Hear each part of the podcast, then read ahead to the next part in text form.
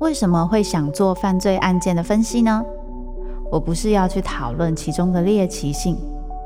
这些犯下重大刑案的人，他们可能就是我们身边都会出现的一般人，只是因为发生了一系列的无法承受之重，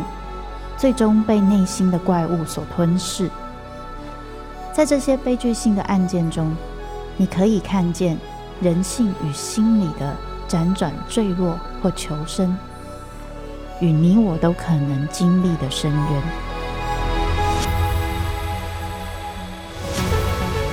我是周慕姿，我的全新订阅节目《周慕姿读犯罪脚本》，被恶魔追逐的人，带你从心理学的角度探索人性的黑暗面。以及他们内心始终没说出口的挣扎。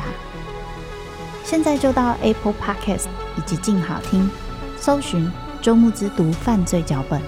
被恶魔追逐的人。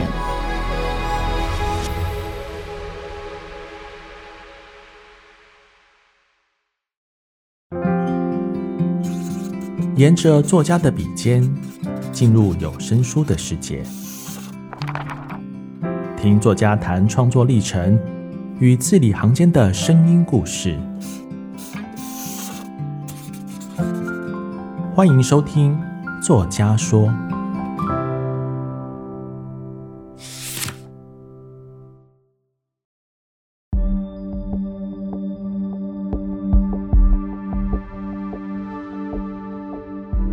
傍晚抵达法国营地，帐篷搭在潮湿阴暗的树林里。晚上睡觉的时候，虽然离法国谷的冰川还有一点距离，但半夜能不时听到一阵阵从远处传来冰块崩裂的声音，低沉、深邃，穿过层叠的山谷、树林，将几世纪前山岳凝结的干壳迸发出来。呆呆说他听过风声、雨声、水声和各种动物的声音，在那天夜里，倒是第一次明确听见山的声音。回荡在冰川雕塑的群峰之间，我想象声音来自一场远古时期发生的巨大爆炸，震耳欲聋的怒吼，透过时空的压缩后，在千百年后，稀释为传进耳朵的低鸣，或者更具体一点形容的话，那声音像是一声巨人饭后的饱嗝，意义宛如梵音的“嗡”，传递了宇宙生命的原始能量，语言和文字。顷刻失去意义。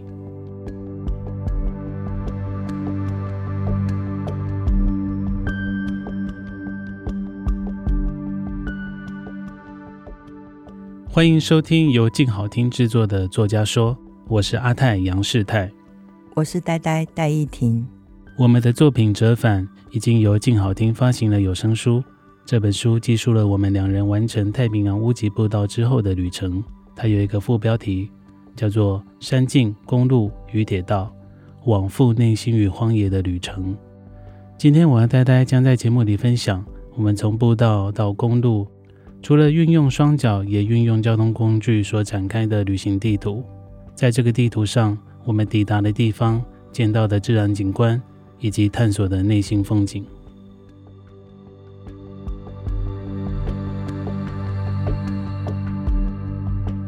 先来聊聊《折返》这个书名好了，因为《折返》它对我来说是我对旅行的一个见解，它代表了某一个想要传达的讯息。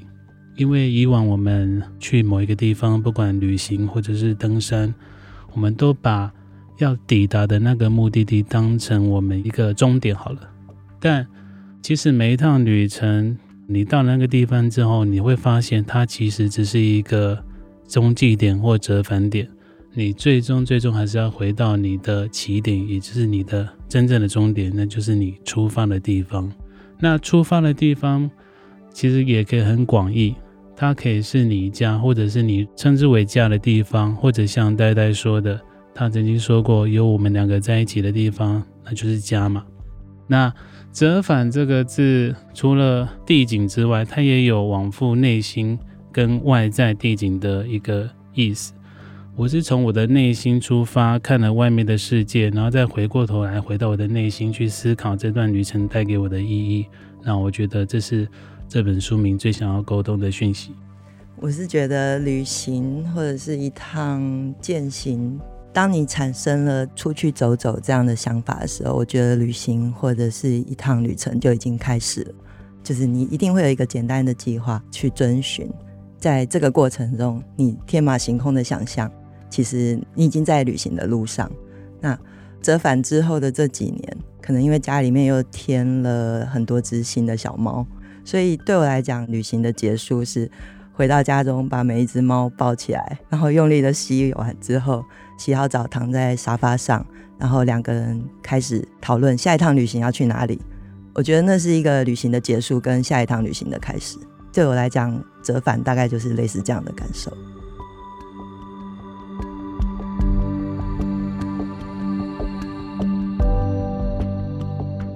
我们开始接触登山的机缘其实不太一样。那我是受到父亲的影响，从小爸爸有时候就会带我们全家人去附近的郊山步道走走，通常是早上的时段。开始念书之后就中断了很长一段时间。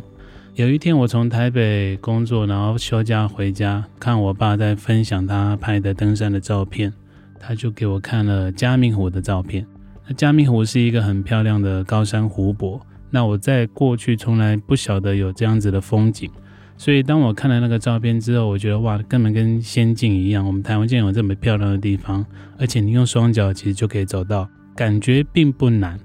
所以当时我就种下了这个种子，请我爸如果有空的话，可不可以下一趟行程可以带我去见识见识一下台湾高山的魅力？就这样开始了登山。我自己人生 经验里面。大概只有念书的时候有打篮球，其他都跟运动还蛮绝缘的。但是我一直很喜欢走路，会想要接触登山，也是因为对我来讲，那就是换一个地方走路。那第一次登山的经验，其实跟刚刚阿泰有点重叠，就是我选择参加商业队去嘉明湖。那去嘉明湖的原因，是因为我在网络上面看到。嘉明湖的外星人的传说，因为我平常有加入那种不明飞行物，对对对对，UFO 这样子的社团，所以这样子类型的主题，我就都还蛮有兴趣。那当然我知道一定看不到外星人了，但我是想说，至少去传说中的地点看一看。那算是我人生第一次到类似像高山的人线上。可是当我上到高海拔，看到台湾不同高度的风景，那一刻起，我就觉得，哎，我好像可以继续做这件事。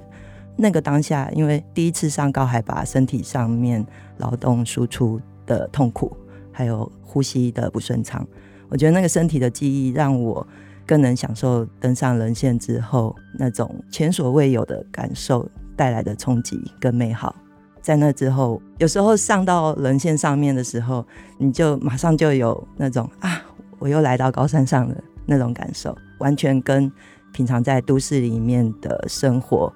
有很大的落差，你才会感觉上身体有重新开启了另外一个开关的感觉。以我们是二零一六年去走太平洋屋脊步道，那那一个为期半年的旅程，对我们来说是一个人生的转折点。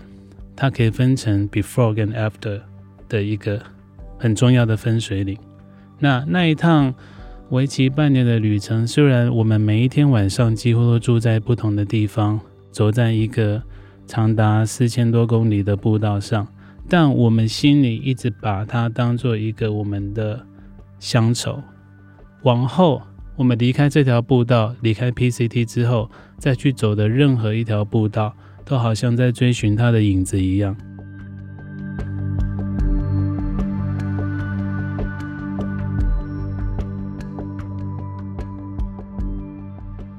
折返这本书，它是完成于大概二零一九年的春天吧，收录了过去除了太平洋屋脊步道之外的几段旅程。那为什么会选择这些地点呢？其实是因为它跟我人生的疑惑有关系。写这本书的一个很大的目的，就是想要厘清这些疑惑，我遇到的什么样的困难、瓶颈。或者是在旅行中遇到的不如意的事情，都想要在这本书里面去探讨、去解决。那在走完太平洋屋脊步道之后，它是一个长距离的徒步健行的路线嘛，我才理解到，哎，原来我以前一直认为自己是喜欢登山这件事情，其实跟我想的有点出入。我其实不是喜欢登山，是喜欢走路。只是说你在山林、在荒野、在大自然里面走路是一件很舒服的事情，可以不受打扰。那很特别的是。经过这几年之后，折返这本书最深刻、最回味的，竟然都不是徒步的旅行，而是开车的公路旅行。阿泰讲到的公路旅行，大概是冰岛的那一趟公路旅行。因为一如以往的，在出发前我们一定会有大概的方向或者是一个旅行的地图，但因为我们冰岛的公路旅行的时候，就遇上了大风雨。它冲断了我们原本要逆时钟的行程的一个重要的桥梁，所以所有的旅人都必须被迫要改成顺时钟的方式去环岛。那我们同行的另外一车的朋友，他们已经做好了每一个晚上要住哪边，也订好了旅馆这样的旅行计划。嗯，但因为我们两个的旅行经验，所以我们很少会。先把要去的地方或者住宿的点给定好，那我们拥有的就是帐篷跟一台可能可以临时停下来找个地方住宿的车子。所以对我们来讲，旅行因为被迫改变，好像更适合我们。那也因此，我们就不照原先的计划，所以我们就是把地图摊开。那今天可以开到哪边，或者是哪个地方，非常想要停留下来多住一晚，或者是为他多停留一些时间。所以整个旅行就随心境去走，而没有了计划。唯一确认的计划就是哪一个班机要离开冰岛。反而因为那样子的过程，我们看到了不在计划中的其他的风景。即使没有看到网络上面看到的漂亮的风景，也有属于我们自己最美的风景。嗯，那呆呆是最回味冰岛，我的是美国的国家公园。可能因为从小就深受美国次文化的影响，不管是音乐、电影，或者是他们的影音作品吧，所以你对美国西岸的公路旅行一直都有一个画面与憧憬。而当你实际开着车在公路上奔驰，然后在某一个加油站停下来，或者是到某一间餐馆吃饭，都符合你原本对。美国的想象的时候，你会觉得哇，我走进电影里面了，我走进戏剧的场景里面了。如果下一趟又要公路旅行的话，我其实真的很想再回去美国，可能再找不同的路线再去走走看看。嗯，不过我有一个很想避免去提起的经验，但又觉得那一趟那样子的事件发生，对我一生有一些观念的改变。我们去阿根廷的 Fitzroy 的那一段践行，因为我们家里面十九岁的老猫在那一趟践行，我们在南美洲的时候离开。原本因为它病危，我们当下就立即改变后面的行程，全部取消，然后改变班机的时间。可是我们改变好班机的那天晚上，他就离开了。我自己以为隔天应该就是准备行李，然后还是回台湾。可是后来我们看到天气还不错，我们还是决定去走原本计划要去的 Fitzroy，嗯，Patagonia 的 logo 上面那个山脉。其实我本来就没有要去，我的心情其实没有办法允许自己去做那个 hiking。但那只猫是呆呆养了十九年的老猫，但呆呆却说我们还是去走走吧。实际走完那一趟的一个白天的路线啊，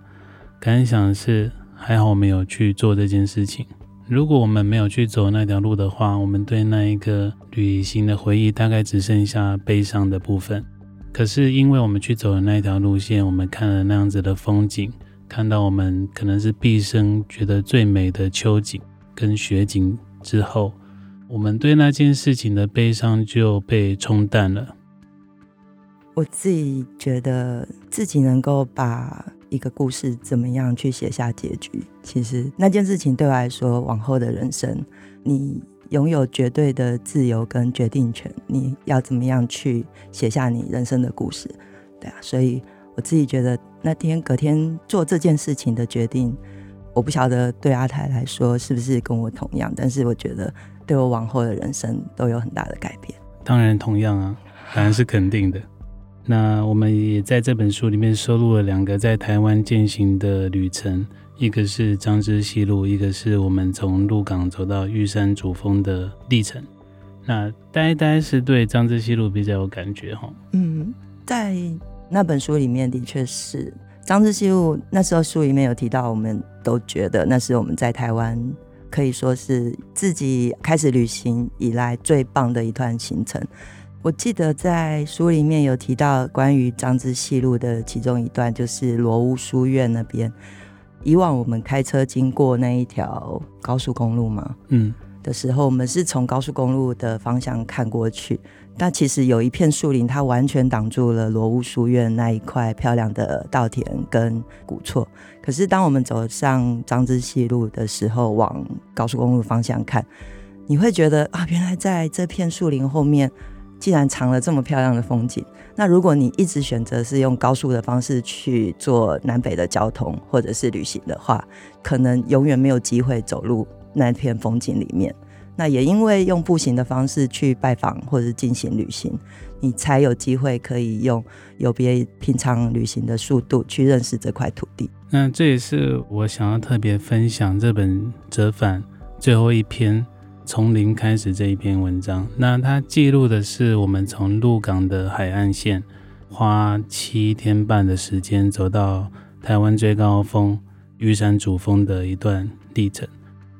那会以鹿港为出发点，是因为我本身就是鹿港人，从小就是在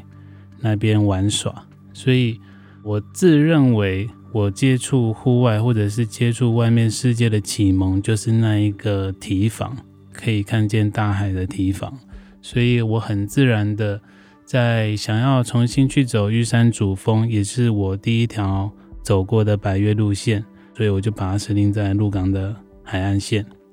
这段路程总共大概一百八十公里，前面有一百七十公里全部都是公路。前面我们会走的路线，其实跟我的青年时期的生活轨迹有很大的重叠。它可能是我坐校车会经过的路线，它可能是我中学时期会在市区里面逛唱片行或漫画店，或者是去补习会走到的路。那在过去，可能我都是搭公车、搭校车，可是这一次我们用我们的双脚实实在在的走完。这篇文章叫《从零开始》，其实这个零有很多意义，它可能是海拔零。起点是零的距离，以及我重新回到我视为启蒙的一个起点，重新去用步行的方式去看待这个土地，跟看待我原本所认识的登山这件事情，重新去反刍、去思考这件事情对我的意义吧。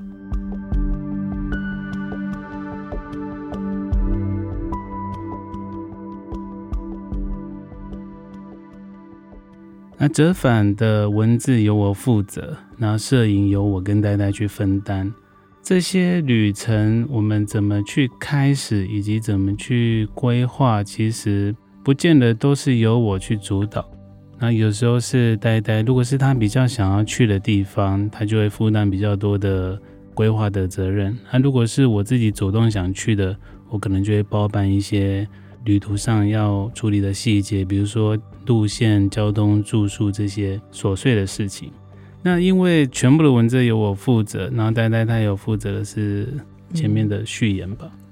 就如刚刚阿泰说的，他可能在这本书里面，他有他想要自我讨论的部分。通常我们会在篇章定好之后，我们会进行讨论。比方说，以他的观点，或者是我补充他记忆中有缺的部分，嗯，那或者是分享一些我自己的想法。我记得前面两本我们在讨论，就他完成每一篇之后，他会请我帮他看看，然后我可能会进行校稿啊之类的工作。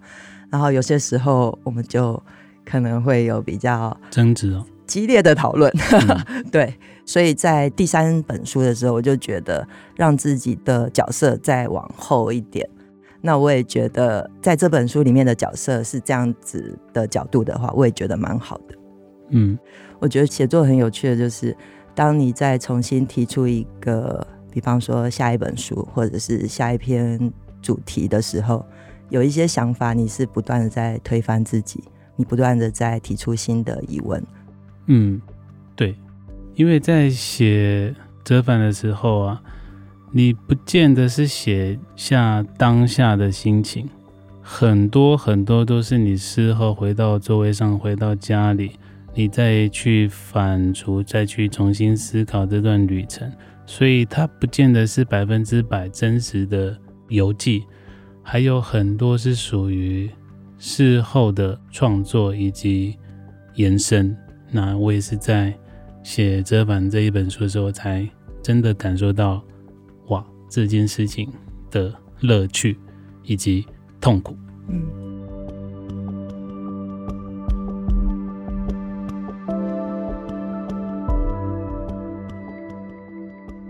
那我自己写作风格，我自己觉得有受到保罗·索鲁的影响。他写了很多旅行的书，在书里面他糅合了很多不同的风格，比如说有自然写作，有纪实的游记，他也有用报道的角度去切入他所看到的人事物、当地的文化、历史等等。那我觉得对我的影响蛮大的。那这也是我会感兴趣的内容，所以我自己在写这本书的时候，也想把我感兴趣的内容呈现给可能会看到的读者。我自己也去钻研了很多这趟旅程在当下还没有机会理解到的事情，可是我事后去补齐一些资料之后，可以再把它完整的呈现在文章里面。我自己特别喜欢阿泰的文字的部分是。在某些他在抒发自己的想法的时候，很像是一个朋友在分享心情。那那个真实的分享，是我觉得阿泰文章对我来说很吸引人的部分。谢谢哦。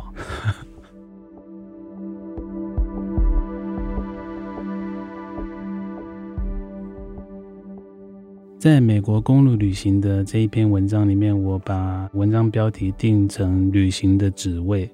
那这个旨味其实就是日本人的うまみ，也就是鲜味。它是酸甜苦咸之外的第五个味道，很微妙。它只出现在某些时刻，并没有很清楚的定义うまみ这个旨味到底是什么样的东西。所以我把它用在旅行的旨味提到这个点，就是它就像是我们在旅行的途中，你会有一些时刻是很微妙、很特别的。 它是跟你的日常贴近，可是又远离你的日常。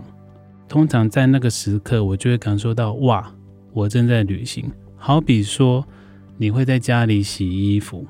这是很平常不过的事情。可是当你在旅行的时候，去一个洗衣店洗衣服的时候，你可以很清楚地感受到，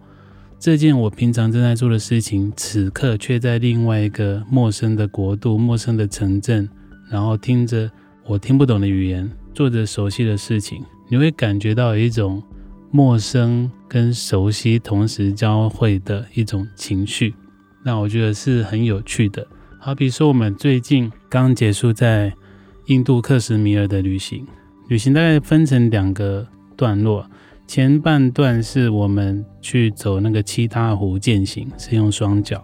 那结束健行之后，我们改搭巴士，用公路旅行的方式走访几个小地方、小城市。其实我们是一个十几人的旅行团，因为在当地他们规定你只能跟着有向导跟领队的团才可以进入到那一个军事敏感地区旅行，所以你只能跟团，你没办法自助。所以在累积十天之后会有一点疲乏，可是，在最后几天的公路旅行呢，就有人提到说，哎，要不要我们自己用手机建一个播放清单，然后请司机帮我们播我们自己喜欢的歌？那在某一段路上，我们就放了我编的那个播放清单，听到自己熟悉喜欢的音乐，然后很有公路感，然后我们也同时坐在巴士上缓缓的移动的那个当下，我会觉得哇，我又感受到所谓旅行的滋味了，那是一个。很棒，很微妙的经验。刚刚阿泰提到的，我们最近刚完成的印度的旅程，因为第一天晚上的风雪，我们整个行程就被打乱了，所以从原本线性的旅行路线变成我们一起移动到一个湖边，然后做放射线的健行路线。那有一天是向导有建议大家可以上到旅行的重点桥段，就是要上到四千多的隘口。可是，在那一趟旅行一开始被打乱之后，不知道为什么，我就对于要去走原本既定的行程已经兴趣缺缺，所以团员就分成两大群，一群想要去体验隘口的行程，那另外一群就决定留在湖边。那因为有一大片的空白，所以我们就可以自己决定我们那天要干嘛。那我们那几个人就决定有一个小小的散步。也没有什么真正的目的要去，所以我们就是先去看向导在溪边钓鱼，变成我们的晚餐。然后我们又再往前走，走到高山的一片草原，随行马夫的那些帮我们运送行李的马匹，他们正在草原上面睡觉。那我们就躺在他们身边，跟他们一起小睡了一下。反而那一天的那几个光景，是变成我这趟旅行里面，我可能就是阿泰说的那个职位吧。变成这趟旅程里面我比较代表性的记忆，这样的旅行方式也是我刚开始接触登山的时候就明白的一件事情，就是你在过程中所体验到的，也许才是旅行的意义吧。用书里面提到几件事情，比如说我们去了秘鲁的马丘比丘，看到那一个明信片上的面的风景的时候。其实我们是都有一点失望的，那这失望的情绪可能来自于我们是搭车上去，你没有透过身体的劳动去获得那一个成果，其实有一点捷径的感觉。然后在也有可能是因为现场的游客非常的多，举目过去都是人潮，这跟你在电视上看到的其实是不一样的，可是它却是真实的。真相，所以我们并不会很在意，说我这趟旅程一定要去到或去看到什么样的风景。我想要经历的其实是更不一样的、更私密的、更微小的、更属于自我的一些旅行的时刻。所以，旅行的意义对我来说，有点像是在更新吧。你在去角质，你去掉你身体上。因为生活疲倦，因为工作繁忙所累积的一些角质，那你在这个旅行的时候可以把它去掉。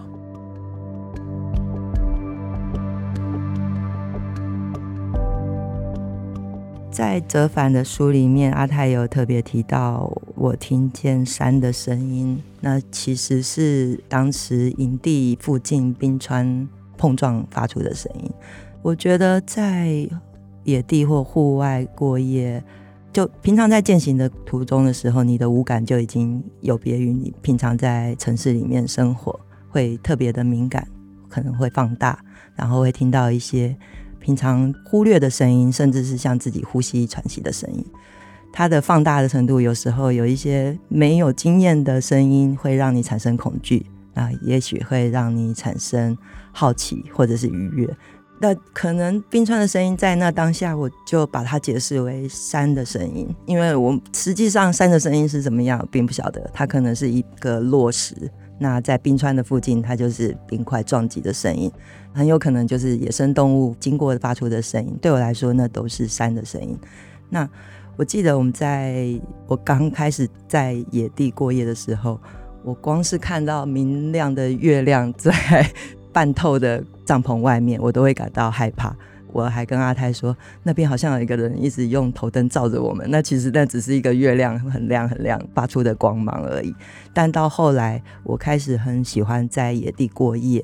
虽然就失眠的困扰，即使在野地，我还是没有办法改善。但是至少在失眠的野地夜里面，我可以享受到平常在都市以外美好的声音。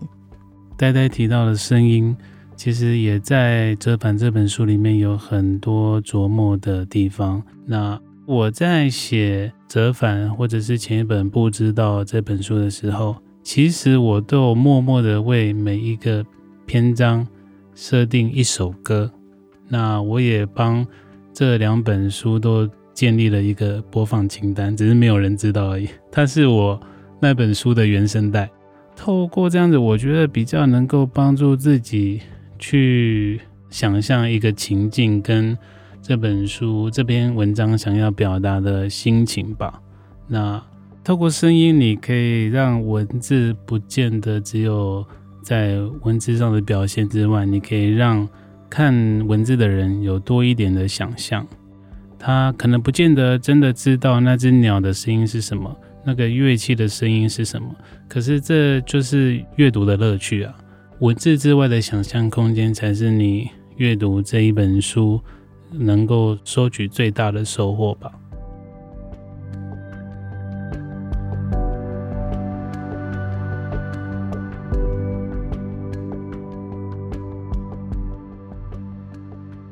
关于折返的有声书。最有趣的地方是在于，当自己的旅行经验或者是一些感受，透过另外一个声音演绎，它会变成什么模样？我自己一直非常好奇这个部分。对我来说，我当然也会去想象了，因为我不晓得每个人习惯是不是相同。那我问过几个人，那也不见得大家会这样子做。就是我在读每一本书的时候，我都会在脑海里重复念一次所有的文字，就是我把它转化成我在讲话，或者是他在跟我说话的那种感觉。所以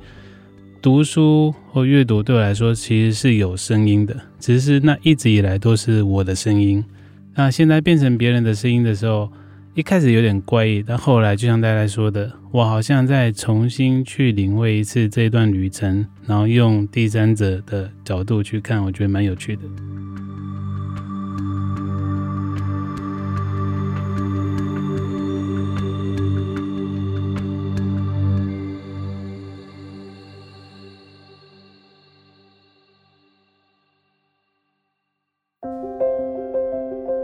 想听，